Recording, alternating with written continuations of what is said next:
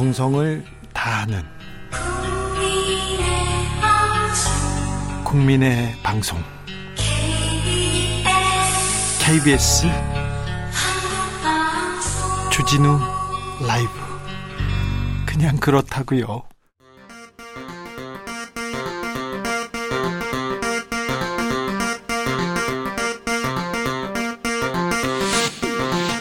주진우 라이브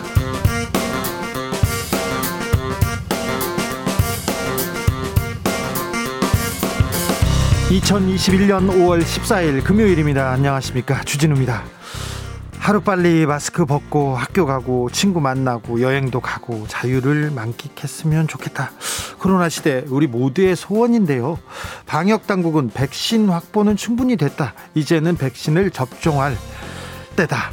접종에만 집중할 때다. 이렇게 밝혔습니다.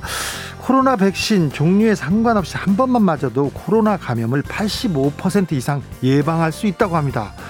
그리고 국내 60대 이상 접종자 99.8%는 특별한 이상 반응이 없었다고 합니다.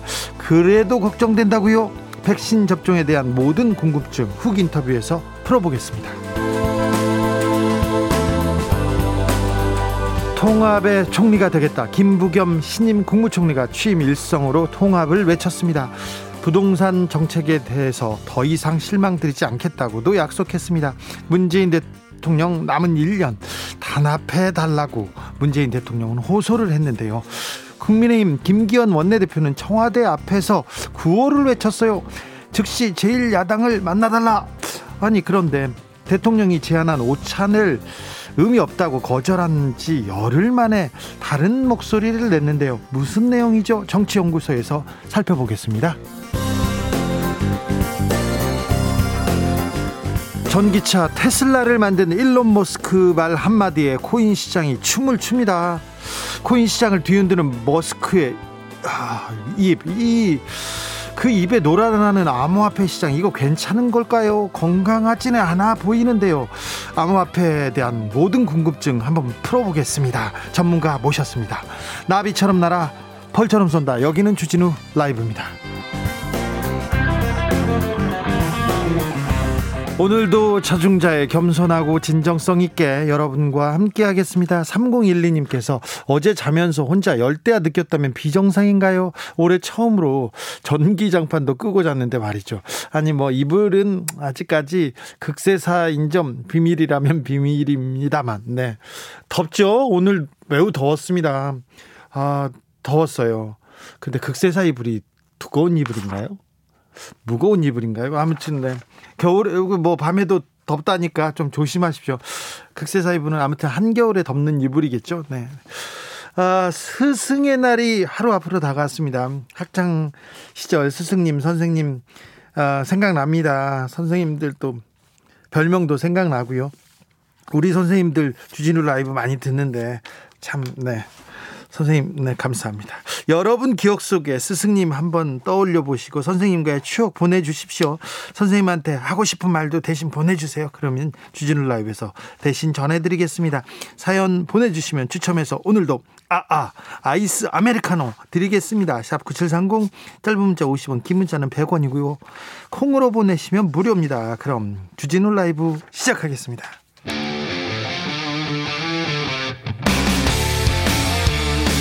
탐사보도 외길 인생 20년. 주 기자가 제일 싫어하는 것은?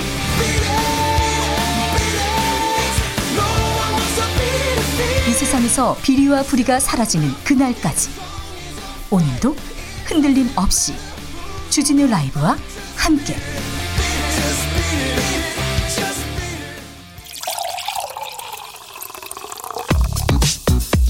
진짜 중요한 뉴스만 쭉 뽑아냈습니다. 주 라이브가 뽑은 오늘의 뉴스 주스. 정상근 기자 어서 오세요. 안녕하십니까. 날씨가 덥습니다. 네, 무척 덥습니다. 입양한 아동을 학대해서 숨지게 한 양모 씨, 양모가 오늘 무기징역을 선고받았습니다. 네, 어, 16개월 된 입양아를 학대해서 숨지게 한 혐의를 받는 그 양모가 1심에서 무기징역을 선고받았습니다. 서울 남부지방법원은 양모 장모, 장모 씨의 이 살인 혐의를 유죄로 인정을 했습니다. 예. 아, 재판부는 장모 씨가 누워있는 아이의 복부를 발로 밟는 등 강한 둘력을 가해서 복부에 치명적인 손상을 입혔다면서 어, 이 행위가 아이를 사망에 이를 수 있다는 것을 충분히 예견할 수 있었다라고 봤습니다. 양부는 어떻게 됐습니까? 그 사람도 나빠요. 네, 어, 재판부는 양부 안모 씨에게도 그 아내의 폭행 학대를 방조한 혐의로 징역 5년을 선고했습니다. 어, 바로 법정 구속됐습니다. 지금까지는 그 구속되진 않았었죠. 네, 그분이 언론사에서 근무했죠. 네 그렇습니다. 기독교 관련 언론사였죠. 네, 목동에 있는 언론사입니다. 네. 코로나 상황은 어떻습니까? 네, 오늘 영시 기준 코로나19 신규 확진자 수는 747명입니다. 어제보다 30여 명 늘었고요. 이틀째 700명대 확진자입니다. 아, 전국 17개 시도에서 모두 확진자가 나왔고요. 이 절반 이상이 수도권이지만 이 비수도권 확진자도 40%까지 비중이 늘었습니다. 예. 아, 경남 김해에서 이슬람 신도들이 이 금식 기간인 라마단이 끝난 것을 기념해서 기도 행사를 열었는데요. 아, 여기서 집단 감염이 발생을 했습니다. 아, 현재까지는 10명 정도이지만 그 이들이 김해 시내 몇 곳에 분산돼서 만났는데 아, 한 곳에서 900여 명이 접촉한 것으로 알려져서 방역 당국이 긴장을 하고 있습니다. 아이고 900명이나요. 네, 그리고 경기도 광주시의 한 육가공업체에서도 지난 11일 이후 총 41명의 확진 판정을 받았고요. 이 부천시 운동시설과 교회, 뭐 군포시 어학원, 광주의 선교센터 등에서도 확진자가 이어지고 있습니다. 좀 코로나 시대에 모이는 건 좀 조심해야 됩니다. 지금 막 모여가지고 뭐 집회 열고 이렇게 또 아 종교 집회 아 걱정입니다. 음. 백신은 이제 좀 충분한 것 같아요. 모더나 백신 국내에서 생산될 것이라는 보도도 있었어요. 네, 어, 2천만 명분이 들어오기로 한 이 모더나 백신이 국내에서 위탁 생산될 것으로 보입니다. 어제 방역 당국이 mRNA 방식의 백신을 8월부터 국내에서 위탁 생산할 것이다라고 밝혔는데 이 어떤 업체가 어느 백신을 만들 것인지는 밝히지 않았습니다만 아, 위탁 생산되는 백신은 모더나가 유력합니다. 이 모더나가 한국 법인 직원 채용 공고를 내는 등 자회사 설립 절차에 들어갔고요. 이 백신에 대한 식약처 승인 심사는 2차 자문회의까지 통과한 상황입니다. 대통령이 이제 미국에 가서 한미 정상회담이 있습니다. 그리고 백신에 대해서는 굉장히 진전된 아, 안을 낼 것 같아요. 그렇겠죠. 네네. 그러니까 아 이제 백신이 모자란다 그런 얘기는 걱정은 안 하셔도 될 것 같습니다. 그리고 앞으로는 자녀 백신 예약하기도 쉬워진다면서요? 아, 네, 그렇습니다. 백신 접종자 중에 예약자 중에 그 오지 않는 분들이 계시는데요. 어, 이럴 경우 예약된 백신은 그냥 버려야 합니다.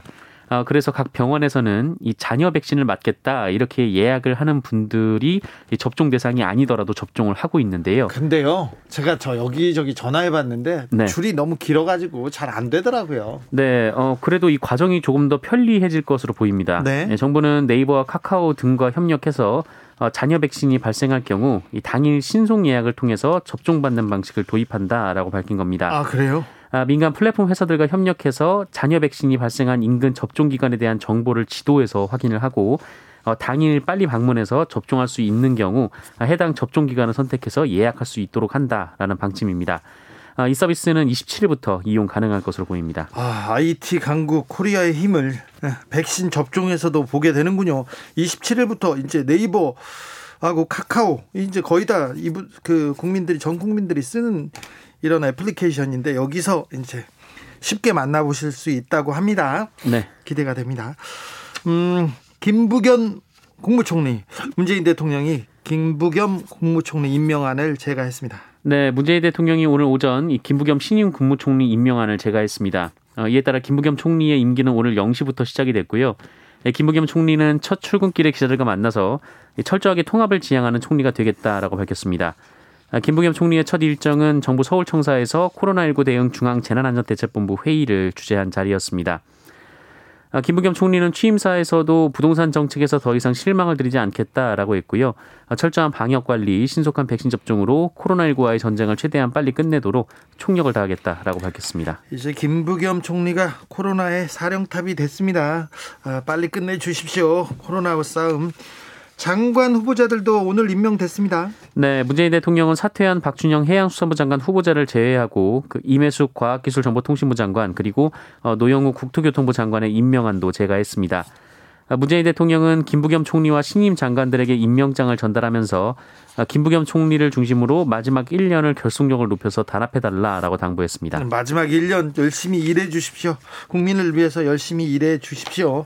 오늘 문재인 대통령이 여당 지도부와 회담을 가졌네요. 네, 문재인 대통령과 송영길 더불어민주당 대표 등 민주당 지도부는 오늘 오전 청와대에서 만나서 간담회를 가졌습니다. 이 자리에서 문재인 대통령은 당이 주도적으로 정책을 마련하는 것이 필요하고 바람직하다고 당부했습니다.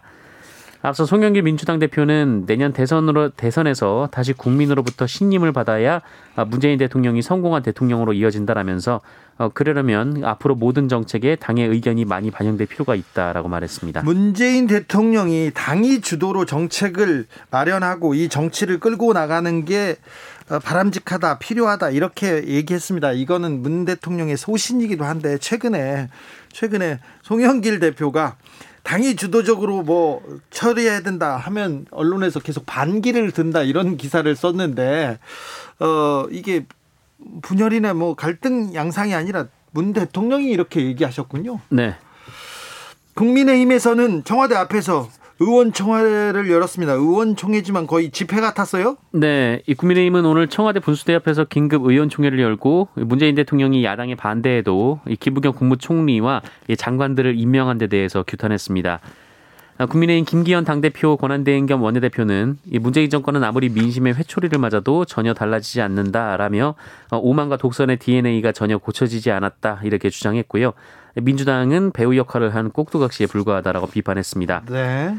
어, 그런데요. 어, 네. 그런데 이낙연 총리 그리고 정세균 총리 할 때도 청문회를 갖고 청문 보고서는 채택 못 했잖아요. 네네. 그때도 어, 국민의힘은 야당은 장외로 나가거나 집회를 열었었죠. 네, 그렇습니다. 네, 청문 이게 청문회를 이렇게 여야가 이렇게 같이 같이 이렇게 회의까지 했는데 청문회까지 여는데 그 다음에는 합의를 보지 못하는 게 이게 전통이 되어가면 안 되는데 걱정입니다. 그리고 어제 문 대통령께서 평택항에서 일하다 숨진 이선호 씨 조문을 했었죠. 아, 네, 그렇습니다. 어제 조문을 했었습니다. 네, 문 대통령은 미안해서 견딜 수가 없었다고 했습니다. 어, 지금 또 일부 신문에서 지금 주도하고 있는데 이성윤 서울중앙지검장 기소를 두고 이제 조국 법무부 장관 얘기가 계속 나오고 있어요. 네, 이성윤 지검장의 공소장에 조국 전 법무부 장관이 등장을 하기 때문입니다. 네. 아, 해외 도피를 시도한 김학의 전 법무부 차관에 대해서 긴급 출국 금지를 신청했던 이규영 검사가 안양지청 수사 선상에 오르자 어, 이규영 검사의 사법연수원 동기인 이광철 청와대 민정비서, 민정비서실 선임 행정관이 어, 이를 조국 민정수석에게 알렸고 이 조국 수석이 윤대진 법무부 검찰국장을 통해서 수사에 개입하는 취지의 말을 했다고 공소장에 나와 있다. 뭐 이런 내용입니다. 네. 어, 이와 관련해 검찰은 윤대진 전 국장 등을 고위공직자 범죄 수사처로 이첩을 했고 어, 이에 따라 조국 전 장관이 공수처에서 수사를 받을 수 있다 이런 보도가 쏟아졌는데요. 쏟아지더라고요. 네, 이와 관련해서 조국 전 장관은 이 건과 관련해서 어떤 압박도 지시도 한 적이 없다라고 반박을 했습니다. 그런데 공소장 내용이 그 보수 언론에 그냥 신문에 일면에 그냥 다 나와 있더라고요. 이거 피의 사실 공표 아닌가요? 법무부 장관도 공소장 유출에 대해서 어 조사를 지시했습니다. 네, 이 공소장이 검찰을 통해서 나온 것으로 보이는 상황인데요. 왜냐면은 그 피, 그 기소된 피의자가, 그러니까 이성윤 지검장이 아직 공소장을 받지 못했기 때문입니다. 네. 아, 법무부는 이와 관련해서 박범계 법무부 장관이 이 조남관 검찰총장 직무대행에게 진상을 조사하도록 지시했다라고 밝혔습니다. 아, 그리고 오늘 아침 박범계 장관은 출근길에 취재진과 만나서 이 보도 사례를 차곡차곡 쌓아놓고 있다라는 취지의 발언을 했고 또 이성윤 지검장을 직무 배제할 것이냐 이런 질문에 대해서는 일주일째 법무부 장관을 몰아세우고 있다라며 어, 다 법과 절차가 있다라고 말했습니다. 아무튼 신기하고 이상합니다. 보수 언론과 검찰 도대체 무슨 관계인지 참 사귀는 사이는 분명한 것 같습니다. 아, 이렇게 사이가 좋아요. 삼성 문제만 빼고요. 김일성 회고록에 대한 판매 금지 가처분 신청이 있었어요. 근데 법원에서 기각했습니다. 네, 어, 자유민주주의 연대 등 일부 시민단체들과 개인들이 이 북한 김일성 주석의 항일 회고록에 대한 그 배포 금지 가처분 신청을 냈었습니다. 이 국가보안법상 이적 표현물로 인정된 김일성 일가를 미화한 책이 판매 배포되면 이 대한민국 헌법이 규정하고 있는 인간의 존엄성과 인격권을 침해한다라는 주장이었습니다. 인간의 존엄성과 인격권이 침해됩니까? 그런데요. 네, 재판부는 이 서적의 판매, 배포 행위로 인해서 신청인들의 명예가 훼손되는 등 인격권이 침해되는 경우에는 어, 행위 금지를 할 수가 있지만 어, 이 사건에서 서적 내용이 신청인들을 대상으로 하고 있지 않다라고 밝혔습니다. 어, 그러면서 이 서적이 대한민국 국민의 인격권이 침해될 우려가 있다고 하지만 신청인들이 임의로 이 대한민국 국민을 대신해서 신청할 수는 없다라고 했습니다. 어, 신청인들은 항고할 예정입니다. 네. 우리 수준이 굉장히 높게 올라갔는데요. 네, 올라갔는데 아직도 북한, 김일성 이런 얘기만 나오면 굉장히 좀 예민하게 어, 대응하고 있습니다. 어떻게 되는지 좀 지켜볼게요. 우리 사회가 얼마만큼 왔는지도 좀 알아보자고요. 이기에 서지현 검사가 성추행 이후에 인사 과정에서 불이익을 당했다면서 안태근 전 검사장 상대로 소송을 냈었어요. 네. 어, 민사 소송이 민사 소송이었는데 결과가 네, 나왔어요. 네, 1심에서 패소했습니다. 서울중앙지방법원은 서지현 검사의 손해배상 청구를 기각했습니다. 재판부는 서지현 검사가 강제추행에 따른 피해 사실과 가해자를 모두 인지한 이후 3년 넘게 지났기 때문에 소멸시효가 완성됐다라고 판단했습니다. 네. 소멸시효는 일정 기간 권리를 행사하지 않으면 그 권리를 소멸시키는 제도입니다. 네. 그리고 인사 불이익에 대해서는 이 검사 인사는 재량권이 인정되고 다양한 기준이 반영된다라면서 인사 불이익을 인정하기에는 증거가 부족하다라고 판단했습니다. 이 관련해서도 소송을 냈었죠? 네, 관련해서 같은 이유로 국가를 상대로 서지현 검사가 손해배상 청구를 했는데요. 이것도 기각이 됐습니다. 서지현 검사 뭐라고 합니까? 네, 가해자의 추행 사실을 감추기 위해서 이례적이고 부당한 인사를 한 사실은 그 인사 원칙을 위반한 것이라고 대법원에서 인정이 된 바 있다라며 언젠가는 진실이 밝혀질 것이다라고 항소 의지를 밝혔습니다. 여중생 두 명이 극단적인 선택을 했습니다. 안타까운 뉴스입니다. 네, 어, 충북 청주의 한 아파트에서 여중생 두 명이 극단적인 선택을 한 안타까운 사건이 발생을 했습니다. 어, 지난 12일 오후 두 학생이 쓰러져 있는 것을 경비 노동자가 발견을 했는데요. 어, 그런데 이 두 학생이 각각 가정 내 학대 그리고 성폭행을 당했던 피해자였던 사실이 오늘 알려졌습니다.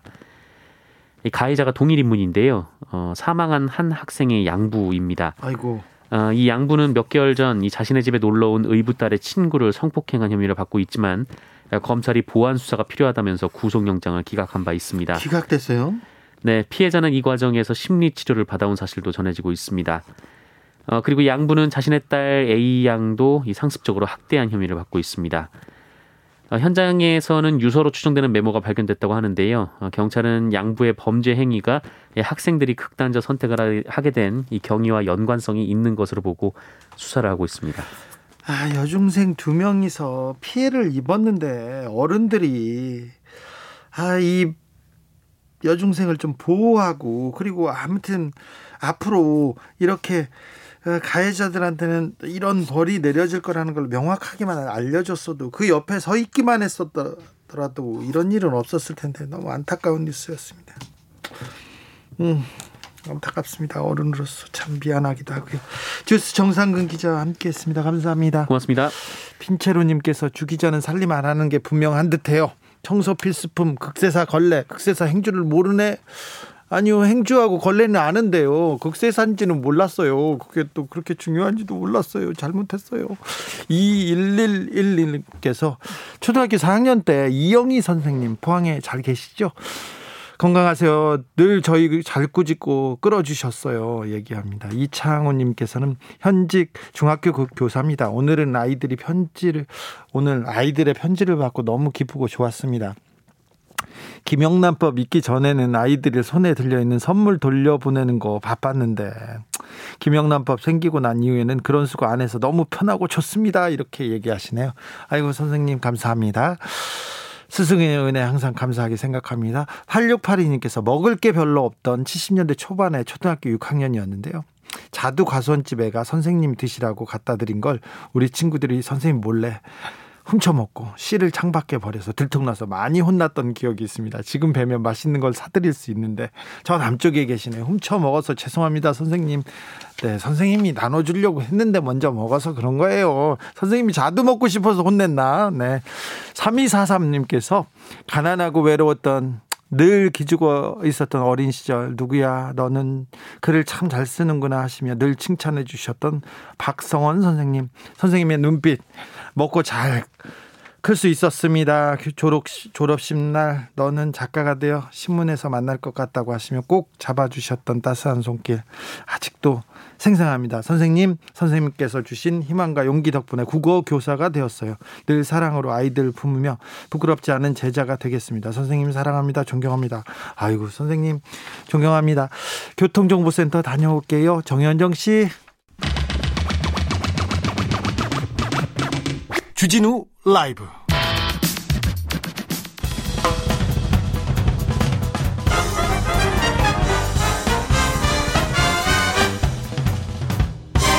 훅 인터뷰. 모두를 위한 모두를 향한 모두의 궁금증. 훅 인터뷰.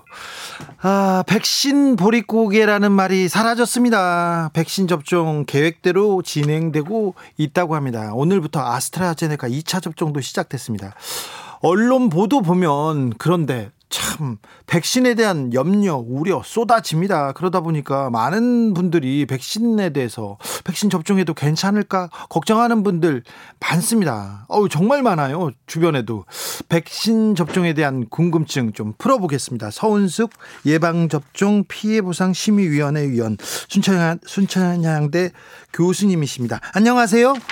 네, 안녕하세요. 서은숙입니다. 네, 서은숙 교수님. 아, 코로나 확진자가 다시 700명대예요. 잘 안 줄어듭니다. 교수님, 현 상황 어떻게 봐야 됩니까? 아, 잘 안 줄어서 걱정이고요. 아마 좀 숨겨져 있던 환자나 아니 좀좀 마음이 좀 느긋해져서 네. 어, 거리두기 이런 거나 모임 같은 게 좀 잦아지는 게 아닌가 그런 네. 생각이 들어서 우, 우려스럽습니다. 아, 네. 어, 아스트라제네카 백신 접종을 주저하는 경우가 좀 있습니다. 우리나라 언론에서 아스트라제네카 백신에 대해서 조금 불안하다는 기사는 많이 나왔고요.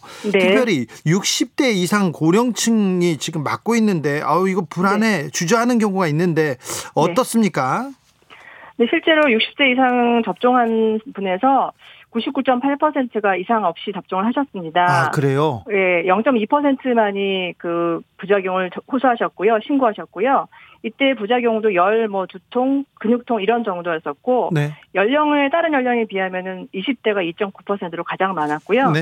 어, 60세 이상이 가장 적은 그 이상 반응을 보였기 때문에 네. 안심하셔도 될 거라고 생각이 됩니다. 아, 고령층은 아, 좀 그 부작용이 거의 없고 젊은 사람 젊은 층에서는 조금 있다고 2.9%요?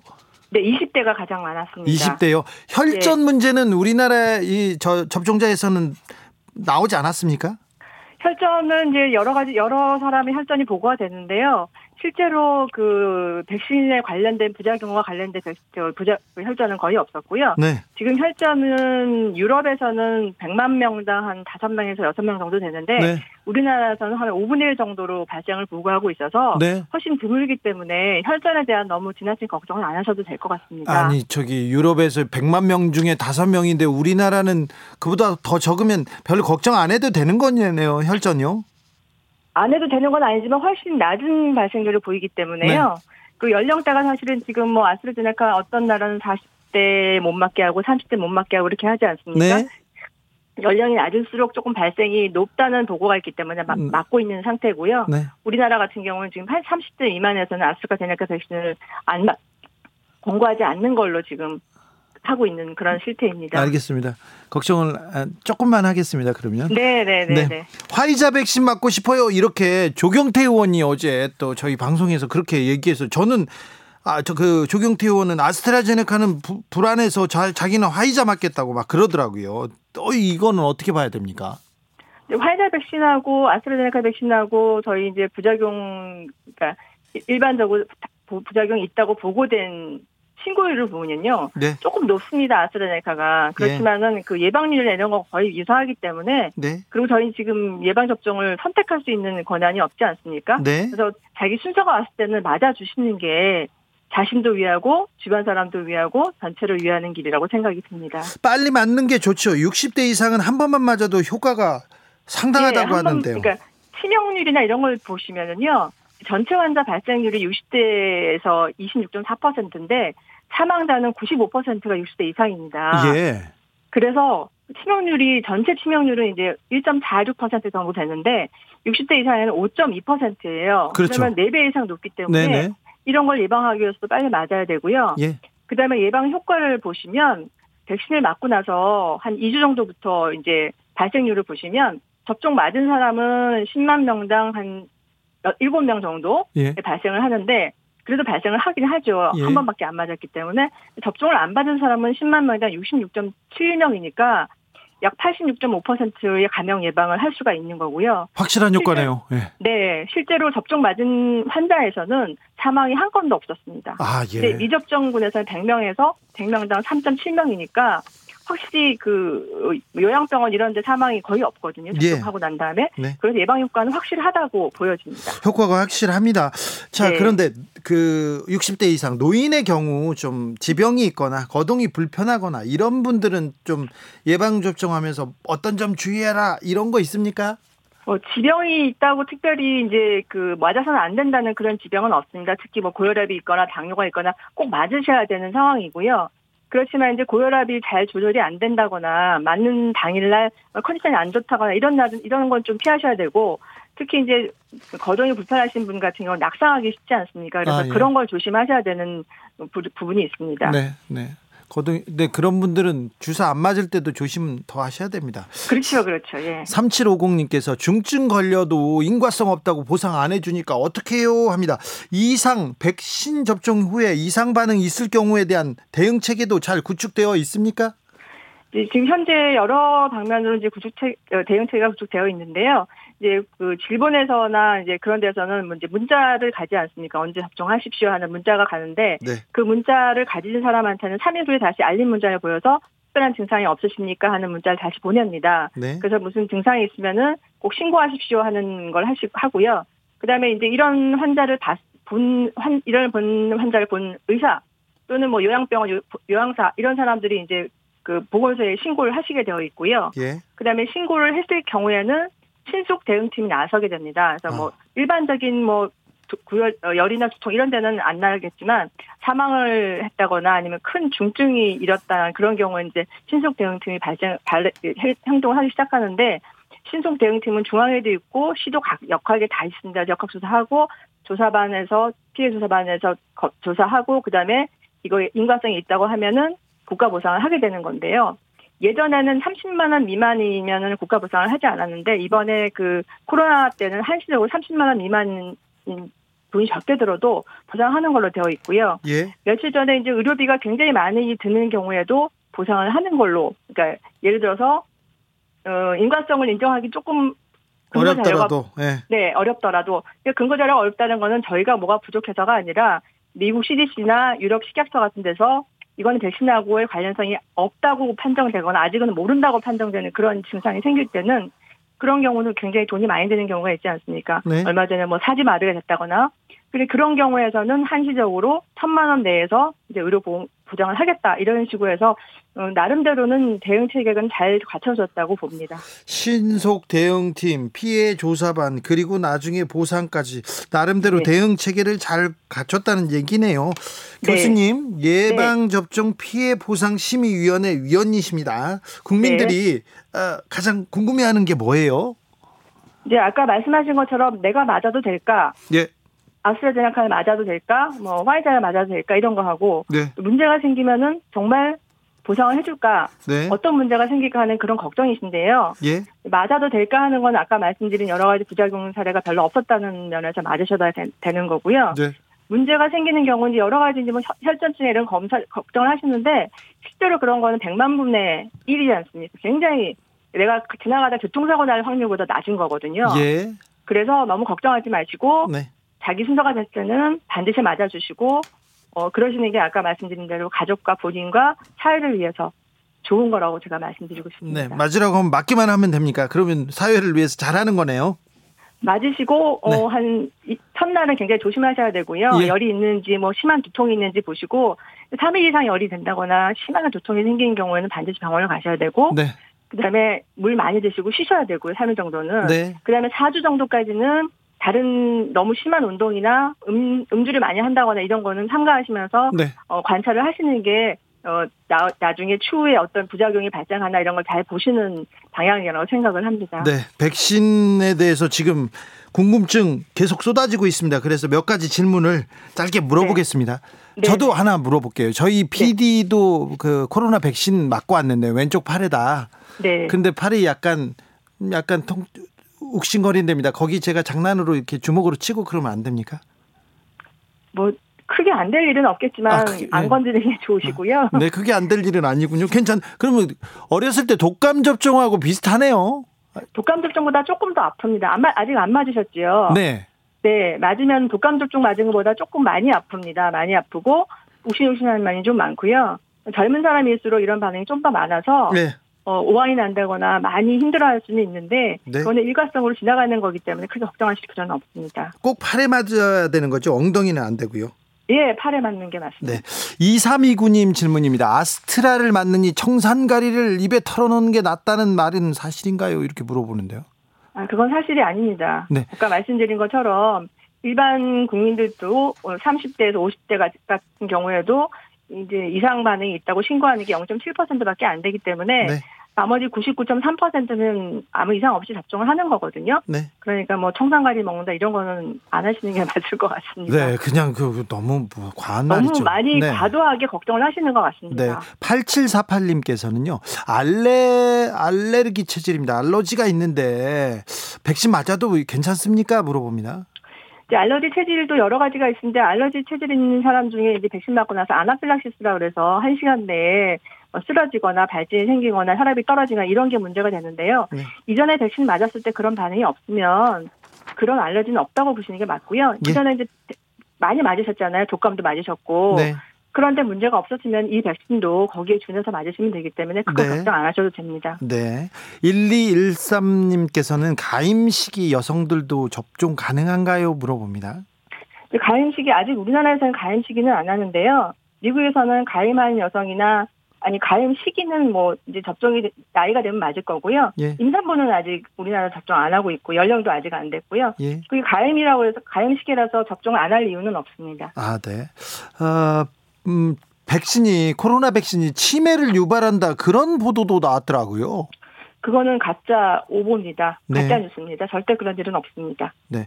면역력이 약해서 면역 반응이 일어나지 않을 수도 있습니까? 이렇게 말, 물어보는 사람도 있습니다. 네, 이제 그거 어떤 저- 어떤 사람 접종 맞고 나서 굉장히 심하게 뭐 열도 생기고 두통도 생기고 하는 어떤 사람은 아무렇지도 않다고 얘기해서 아무렇지도 않은 사람이 면역 반응이 안- 없는 게 아니- 아닌 게 그렇게 생각하시는 분이 있는데요. 실제로 이제 그런 반응이 많은 사람하고 아무 증상이 없던 사람하고 똑같이 항체가를 비교했을 때 항체가가 비슷하다고 하거든요. 네. 그래서 면역 반응하고 상관없습니다. 그거는 네. 개인 차, 차이가 있을 수 있습니다. 어떤 사람은 많고 어떤 사람은 네. 없을 수 있으니까 예. 그런 걱정은 안 하셔도 됩니다. 1391님께서 유방암 항암 후에 호르몬 치료 부- 복용 중인데요. 아, 백신 맞아도 됩니까? 아스트라제네카 백신 맞아도 됩니까? 물어봅니다. 호르몬 복용 치료 중하고 이거는 별 상관이 없을 거로 생각이 되는데요. 네.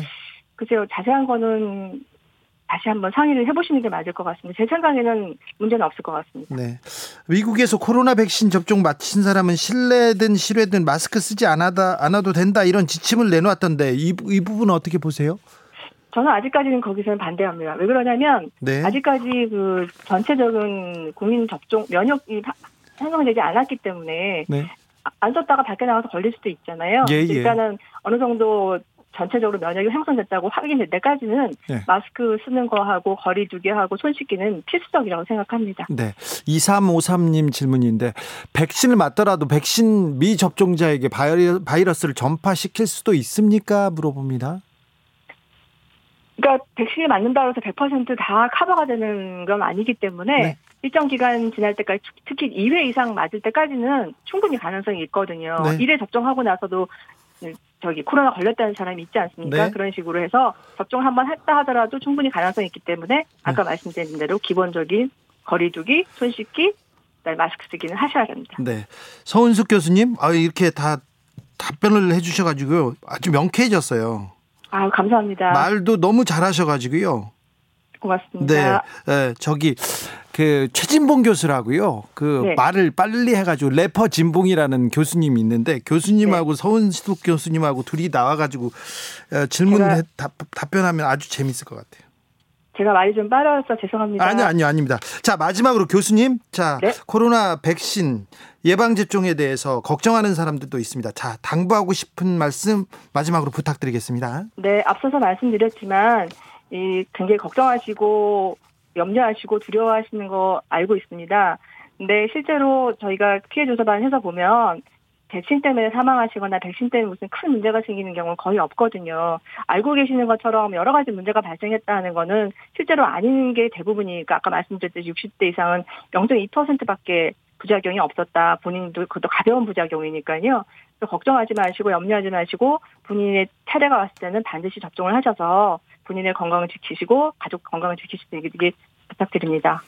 저, 백신 맞기 전에 저는 어떤 기저질환이 있어요. 어떤 약 먹고 있어요. 그래서 지금 백신 주사를 맞아도 됩니까? 이렇게 그 어디에 문의할 수는 있습니까? 어디 누구한테는 물어봐 보고 싶은데요. 뭐 1339에 물어보시면 얘기를 하실 수 있고요. 네. 그다음에 이제 실제로 갔을 때 예진하는 의사 선생님이 계시거든요. 네. 주- 접종 전에. 물어- 예, 네. 예. 그러, 그분한테 물어보시면 네. 어, 안 된다 된다를 얘기해 주시거든요. 네. 근데 안 되는 경우는 거의 없습니다. 컨디션이 나쁘지 않은다면요. 네. 질병관리청 콜센터 1339 그리고 어, 예진 문 그 주사 맞기 전에 의사 선생님이 이렇게 물어보니까 그분한테 상담을 받으면 되는 거네요. 네, 네. 아유 말씀 감사 감사했습니다. 서은숙 순천향대 교수였습니다. 감사합니다. 아, 네. 명쾌한 해석. 아, 네. 어, 감명받았습니다. 6871님께서는 저는요, 종합병원 진단검사실 팀장으로 25년 근무하는 의료기사입니다.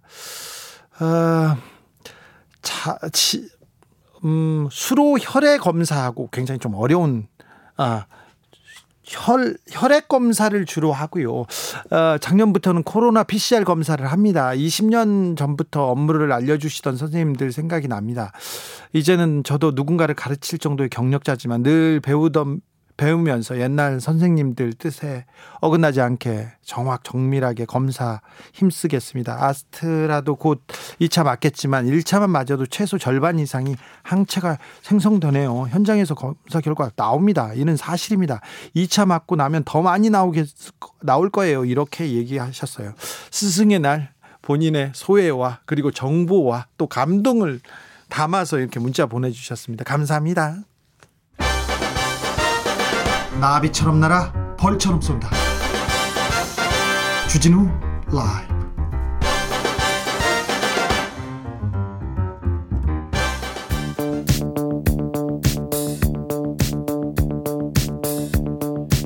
대한민국 정치의 새로운 100년을 준비한다. 21세기형 국회 싱크탱크 정치연구소. 정치권에 보내는 비대면 정치 컨설팅 이번도 이번 주도 뜨겁게 분석해 봅니다. 정치 연구소장입니다. 정치는 촉이다. 정치는 감이다. 촉이 살아 있습니다. 최영일 평론가 어서 오세요. 안녕하세요. 네. 지난주에 예상을 하라고 제가 막 윽박질러 아, 가지고 네네네. 예상을 했습니다. 아, 그래서 임혜숙 장관 후보자는 아니고 다른 분 한 분이 그렇죠. 낙마하겠다고 얘기했는데 맞습니다. 맞추셨어요? 아, 맞죠, 맞죠. 네. 감- 촉촉하잖아요. 네. 오늘 문재인 대통령이 김부겸 총리 그리고 임혜숙 노영욱 두 장관을 임명했습니다. 그렇습니다. 네. 지금 뭐 김부겸 총리에 대해서도 오전 아침 일찍 네. 임명 제가가 떨어졌고요. 예. 그런데다가 원래 오늘까지 재송부 요청을 했기 때문에 네. 오늘 지나면 임명 강행 야당은 또 임명 강행 30명도 넘겼다 이럴 판이었는데 네. 어제 밤에 이 소관 상임위가 열려서 네. 여당 단독이긴 하지만 보고서를 채택했잖아요. 네. 그 보고서가 이제 청와대로 들어가면 네. 임명은 절차적으로는 아무 문제 없이 됐는데 네. 야당은 지금 많이 뿌리 났죠. 지금 청와대 앞으로 갔습니다. 네. 그래서 의총 열고 네. 성토를 했죠. 청문회를 여는데 청문회 끝나고 나서 보고서가 채택이 안 돼요. 그리고는 아예 그냥 야당에서 보이콧하고 장외로 가거나 네네네. 지금 계속 이렇게 얘기합니다. 지금 장관이 어, 국무총리가 세 번 임명됐는데 세 번 다 그렇게 됐어요. 네, 맞습니다. 네. 그러니까 지금 네. 이게 손뼉이 마주쳐야 소리가 나는 건데 임명 강행이 30명을 넘겼다. 지금 31번째까지 된 거거든요. 예. 근데 사실 이제 어제는 보고서가 채택이 됐으니까 네. 청와대가 강행했다고 볼 수는 없죠. 네. 그 얘기는 안 나옵니다. 예, 그 야당은 누구를 성토해야 되냐면 여당 탓을 해야죠. 예. 그러니까 폭거다 이런 얘기하고 독주다 이런 얘기를 하는데 어쨌든 의석 분포상은 힘을 쓸 수가 없는 상황이에요. 네. 지난해 총선의 결과인데. 근데 이번 재보선에는 어쨌든 상당히 격차 있게 이겼기 때문에 지금 그 좀 전리품을 요구하는 상황인데 이게 뭐냐면 핵심이 지금 이 이거랑 똑같아요. 어제 떡 하나 주면 안 잡아먹지 네. 호랑이가 네. 그럼 언제까지 안 잡아먹을까요? 언제까지죠? 떡 다 먹을 때까지예요. 떡 다 먹고 또 어제 보세요. 박준영 장관 후보자가 자진 사퇴하니까 예. 허허 이거 임혜숙하고 노형욱이 더 문제인데 어, 김부겸도 부적격인데 야당은 이랬단 말이에요. 예. 그럼 지금 김기현 신임 원내대표의 속내는 무엇이, 무엇이냐? 아 법사위원장 가져올 수 있겠구나. 볼모가 지금 네 개 떡이 네 개나 있어요. 하나씩 하나씩 달라고를 판이었는데 한 명이 자진 사퇴한 분위기에서 여당은 어제 분위기를 넘겨서는 안 되는 상황이에요. 예. 그럼 또 임혜숙 후보자 이제 계속 눈총 받고 그다음에 또 이제 노영욱 후보자 눈총 받고 그러니까 한 방에 처리를 해야 되는 게 어젯밤에 벌어졌던 일입니다. 예. 결국은 이것은 여야 협치가 안 되니까 벌어진 상황인데 오늘 조간신문에 그냥 대서특필된 것처럼 사실상 여당 단독 처리 맞긴 맞는데 절차적으로 네. 야당도 이만큼 호응을 안 했기 때문에 그렇게 된 것이고 의석 분포상 이 국회에선 야당이 힘을 쓰기 어렵다. 이 비록 재보선을 상당히 승리했다 하더라도 하지만 야당은 꽃놀이 패였어요. 왜냐하면 우리가 원하는 대로 지명 철회 해주면 좋은 거고 세 명 다 임명 강행하기를 또 바라더라고요. 그걸 바라죠. 왜냐하면 이거 봐라.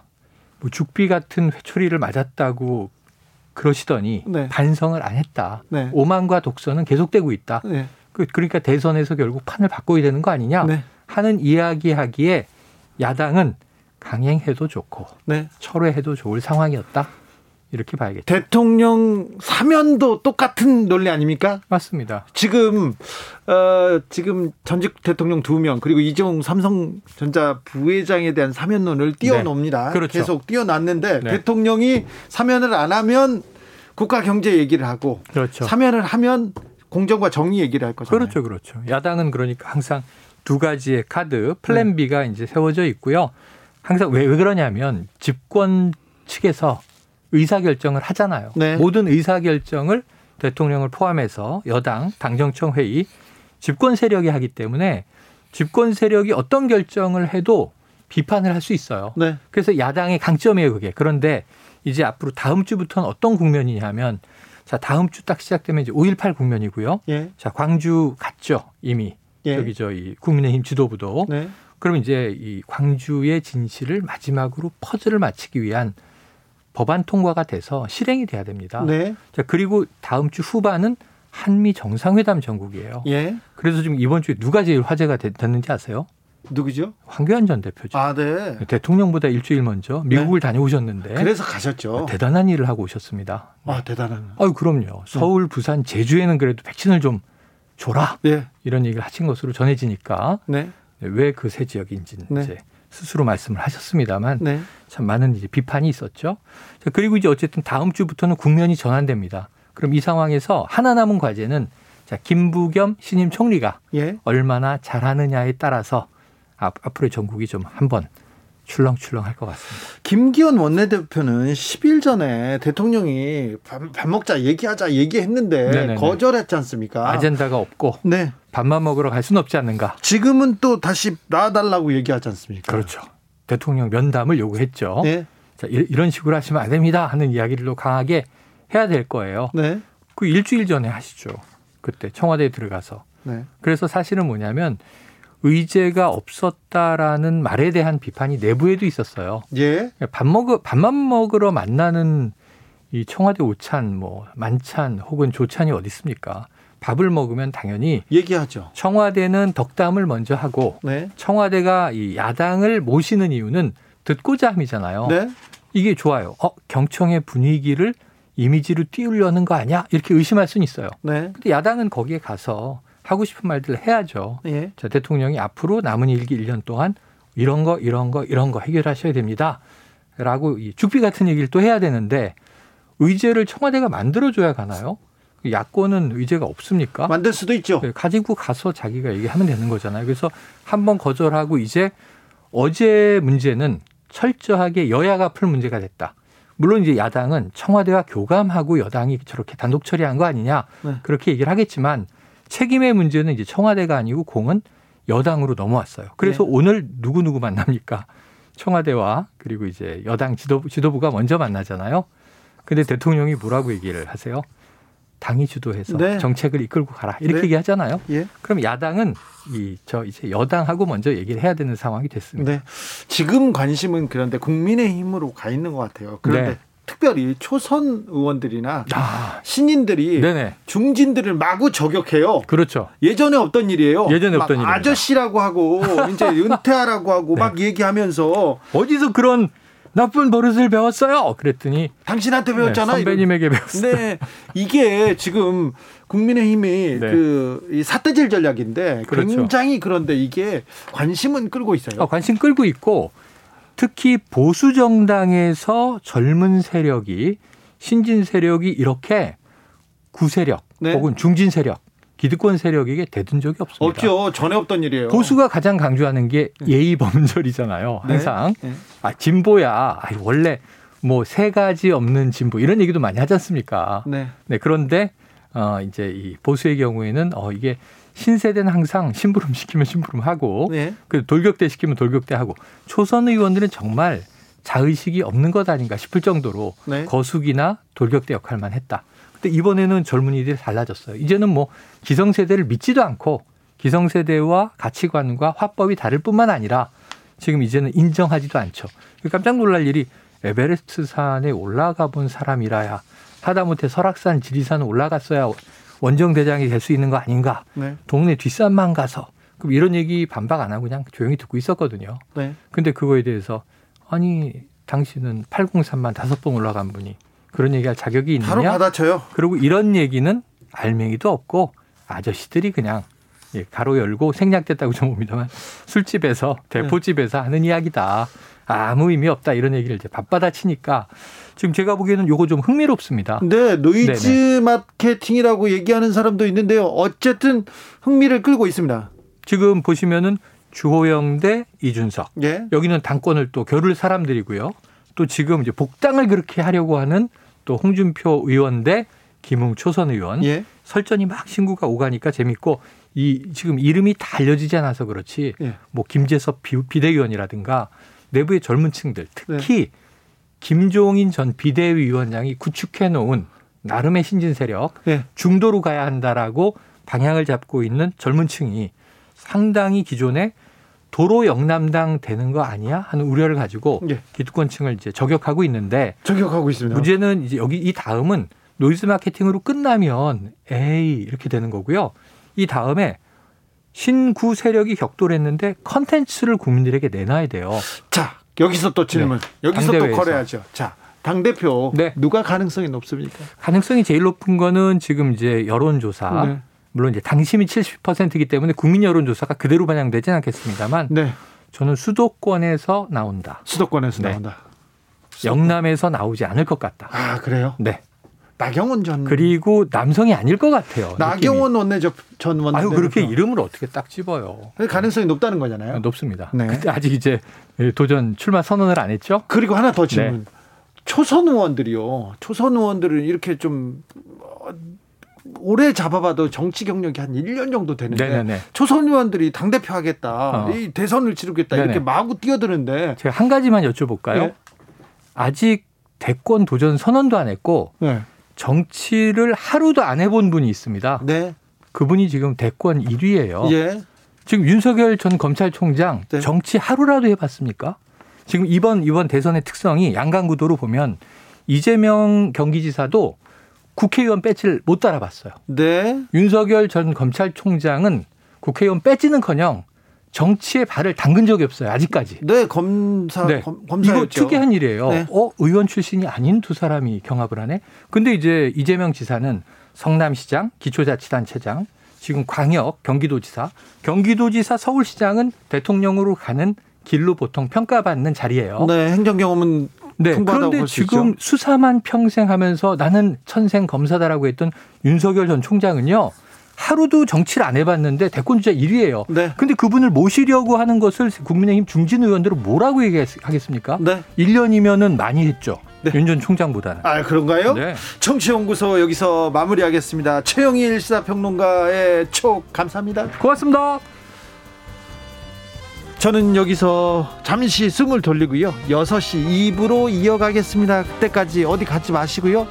딱 붙어 계세요. 화장실은 잠깐 다녀오셔도 됩니다.